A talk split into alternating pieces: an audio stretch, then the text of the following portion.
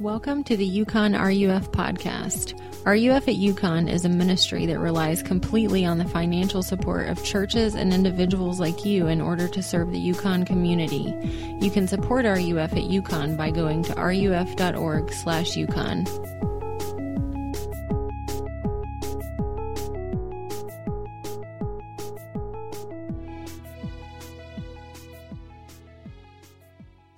Okay, tonight at RUF, we are looking at, we've been going through this series on the final days of Jesus. And last week we looked at Jesus' crucifixion. And uh, tonight we're going to look at the resurrection.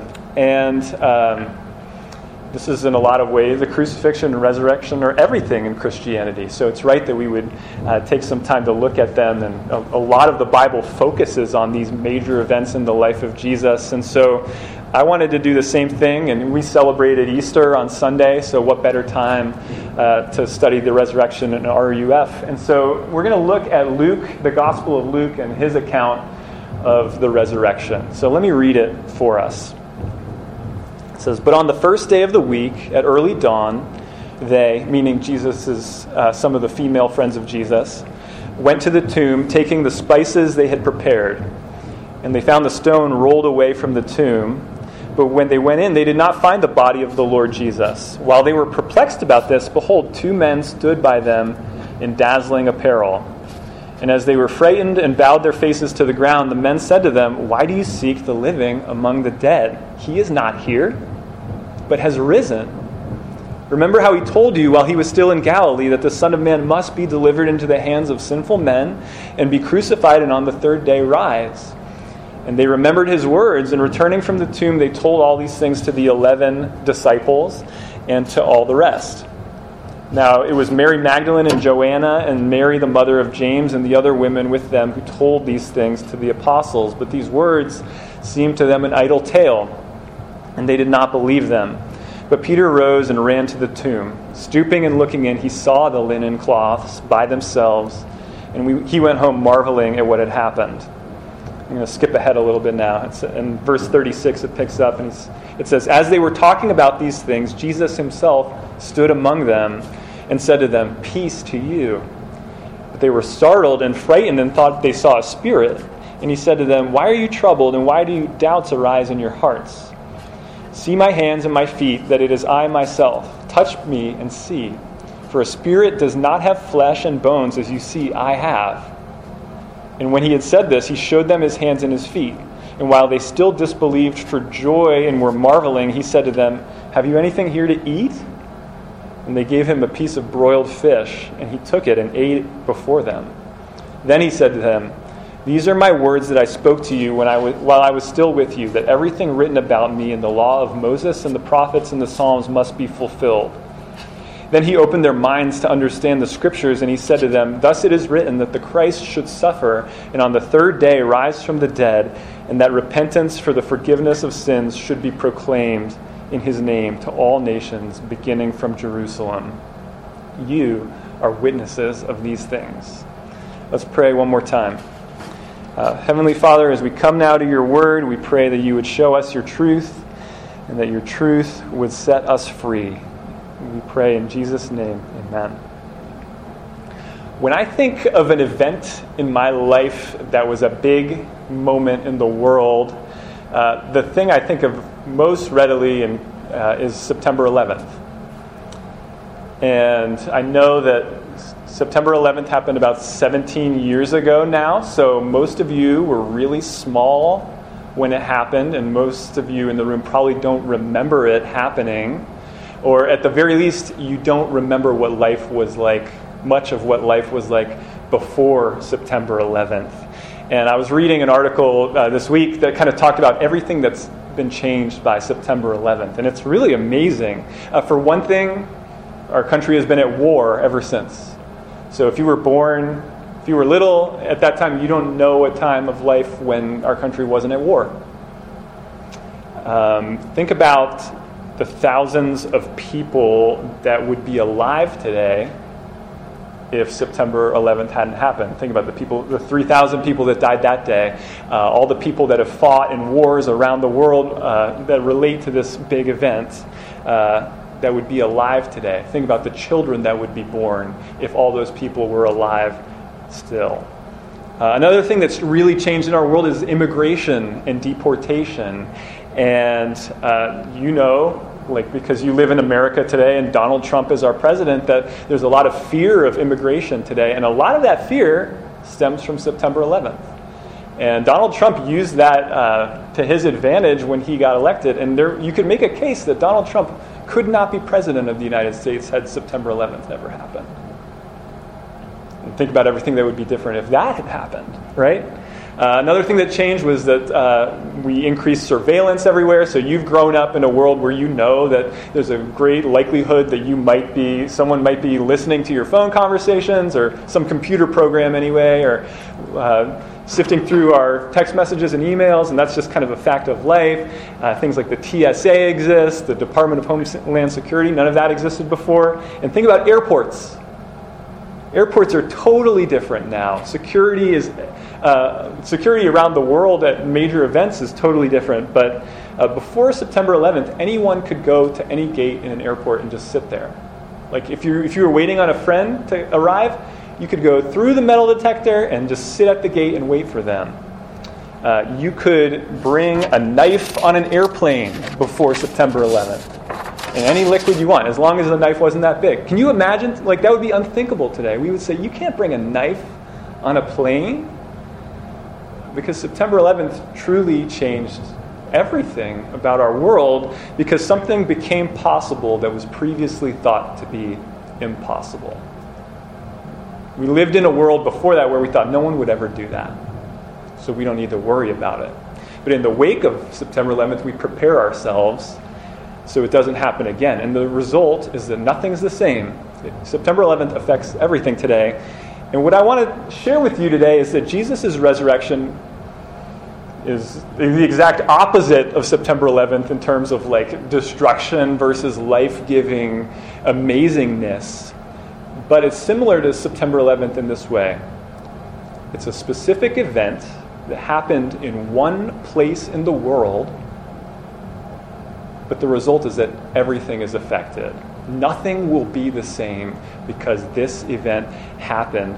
And it's, the, it's really good news that we need to remember. And so I want us to kind of understand what the resurrection is tonight and what it means for us. So the way we're going to look at it is we're going to look at the fact of the resurrection and then the meaning of the resurrection, and then finally the power of the resurrection. So, first of all, the fact of it. And what I mean by that is, you know, you may be here you may believe that Jesus rose from the dead, and you may not. But what you have to accept is that as it's presented in the Bible, it's presented as something that actually happened in our physical world in front of people like you and me. Uh, it's not written like a myth at all, it's written like an eyewitness account of people that are just reporting what they saw.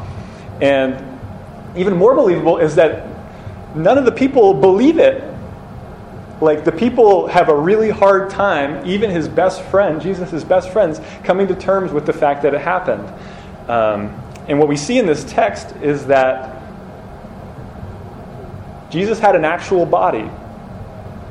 Uh, it was continuous with his old body, so it was recognizable and the wounds are there, uh, but yet it's transformed. Uh, it's a glorified body, uh, but still with the scars. And uh, Jesus is not portrayed as a spirit. Uh, you know, it's not like, oh, Jesus is alive in our hearts or something like that. No, he's physically alive, he's touchable.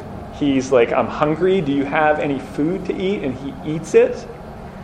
And this account has all the marks of a story that's not fabricated. And one of the biggest pieces of evidence of that is that women are the first people that see Jesus. Because in Jesus' day and age, a woman's testimony was not trusted in court. Women could not testify. Their testimony was viewed as not trustworthy. So if you were going to make up a story about Jesus rising from the dead, there's no way you would put women there as the first witnesses. Not to mention that many of these other witnesses went on to die because they would not deny what they saw. Not to mention that no one expected this to happen. If you look through all the literature of the people that lived that day, whether Jewish or Roman, no one expected this. and there were lots of eyewitnesses. So the bottom line is that there's as much evidence for Jesus' resurrection as there is for anything that happened 2,000 years ago. And it's reasonable to believe that it happened. Okay, so that's kind of the fact of the resurrection. We just have to come to terms with uh, what this is saying about Jesus' resurrection, that it did happen, that it was physical. And, uh, but the big question I want to address tonight is so what? What difference does this make? And this is something, I don't know if you've ever wondered about this, but I often wondered about this growing up. You know, why do we make such a big deal of this? What does it even mean? And a lot of the rest of the Bible explains exactly what it means. And one of the prime places to look is uh, in the Apostle Paul's letter to the Corinthians, uh, 1 Corinthians chapter 15. He just like does this. You could go read it after our RUF tonight. I won't read it tonight, but it's this big argument about the importance of the resurrection. And in it, he says, first of all, if it's not true, there's no hope. Like, I don't know what you hope for, but if this didn't happen, there's no hope. And if it's not true, following Jesus would be totally pointless. Yet, he says, but in fact, Christ has been raised from the dead. And he says something really interesting here. He says, Christ has been raised from the dead, the first fruits of those who have fallen asleep. Do you know what first fruits are? Uh, I am an amateur gardener. Did you guys know that? Love Got a little garden plot next to my front door. Uh, take a lot of pride in my garden, even though it's like really weak sauce and amateur. But like I love, I really do enjoy uh, growing things like tomatoes and cucumbers and lettuce and things like that. And uh, first fruits, like if you grow anything in Jesus' day, they'd be probably thinking about like grapes and olives and stuff like that. But uh, at the beginning of the season, the first fruits, as you might imagine, would be the first fruits that you see when like in the springtime or in the early summer when stuff started to grow. And let me tell you as a gar- amateur gardener first fruits are awesome. Like it's the best feeling to see the first fruits. Uh, why? Because of two reasons. First of all they make a promise visible and second of all they make the future visible. So i'm to so first of all they make a promise visible. Think about that. You put a seed in the ground there's a long time that passes before anything seems to happen, right? Uh, and you water it and you check on it and you water it and the next day you check on it. Nothing's happening nothing's happening. Water it check on it and then all of a sudden there's a sprout and you're like yes! Like my wife has to deal with me being like there's sprouts in my garden! And she's like great! Uh, and then you water it some more and then you're like there's a flower! Something is happening! And then you water and you check on water and days go by and then you see that fruit and then that fruit grows and grows, and you get it grows big enough to eat. And let me tell you, that is the most satisfying feeling as a gardener to eat something that grew in your garden. Because some days along the way, you're like, is this even working? I see nothing. Like, am I watering it too much? Am I watering it too little? What is going on? Why is nothing growing? But when you eat that first fruit, you're like, this actually happened. This was worth it. And if you look at verses 44 through 46 here, this part where Jesus is talking about how he relates to the Old Testament scriptures, what he's doing there is he's taking them back to all the promises about the resurrection that are buried in there. And there's a lot of them. And what he's doing is, like, he's explaining how there were thousands of years of waiting for God to make the earth a place that isn't sad anymore. That's what the whole Old Testament is about. Uh, when is God going to fix this world? And for thousands of years, people wondered that. People just like you and me. When is God going to fix me? And as you read through the Bible, what you read again and again is God assuring his people, My promises still stand. I am at work to fix everything that's broken about our world. It's happening even though you don't see it. It's happening even though it seems like the opposite is happening. Because on the day when Adam and Eve turned from God and said, No, thank you, we'll follow our own path, and the world became sad and broken, God put a plan in motion to save the world, and the first fruits of that plan are the resurrection of Jesus. Jesus is alive. Death has been conquered. It used to be that no matter how much goodness you could kind of extract out of life, it was all trumped by the fact that at the end you just die. Not anymore because Jesus is alive. Okay, so they make the resurrection makes this promise finally visible as the first fruits, but first fruits also make the future visible in kind of a related way. You know, just like you know, I eat that first tomato of from my garden, and what I'm thinking is like talking to my wife Maggie, and I'm like, we're going to be rolling in tomatoes this summer. You know, like they're good. You know, they're good, and like we're going to have a lot of these. Uh, they show the first fruits show what you're working with. It shows what uh, has come, and the Bible teaches that Jesus is the first fruits. And what that means is that there's going to come a day, like when he rises from the dead, that's the first fruits. And it means for us that there will come a day when those who belong to Jesus that are dead will come alive just like Jesus did. And like Jesus, we will come alive with a body that cannot die and our world will come alive because sin and sadness and death will not be present to mess everything up again. I don't know if you ever get tired of the things that are broken in our world. Uh, I'm on a church, my church has like a prayer email list, and uh, I'm on that, and people send prayer requests. And you know what? I'm, I'm really, really tired of getting emails about people dying.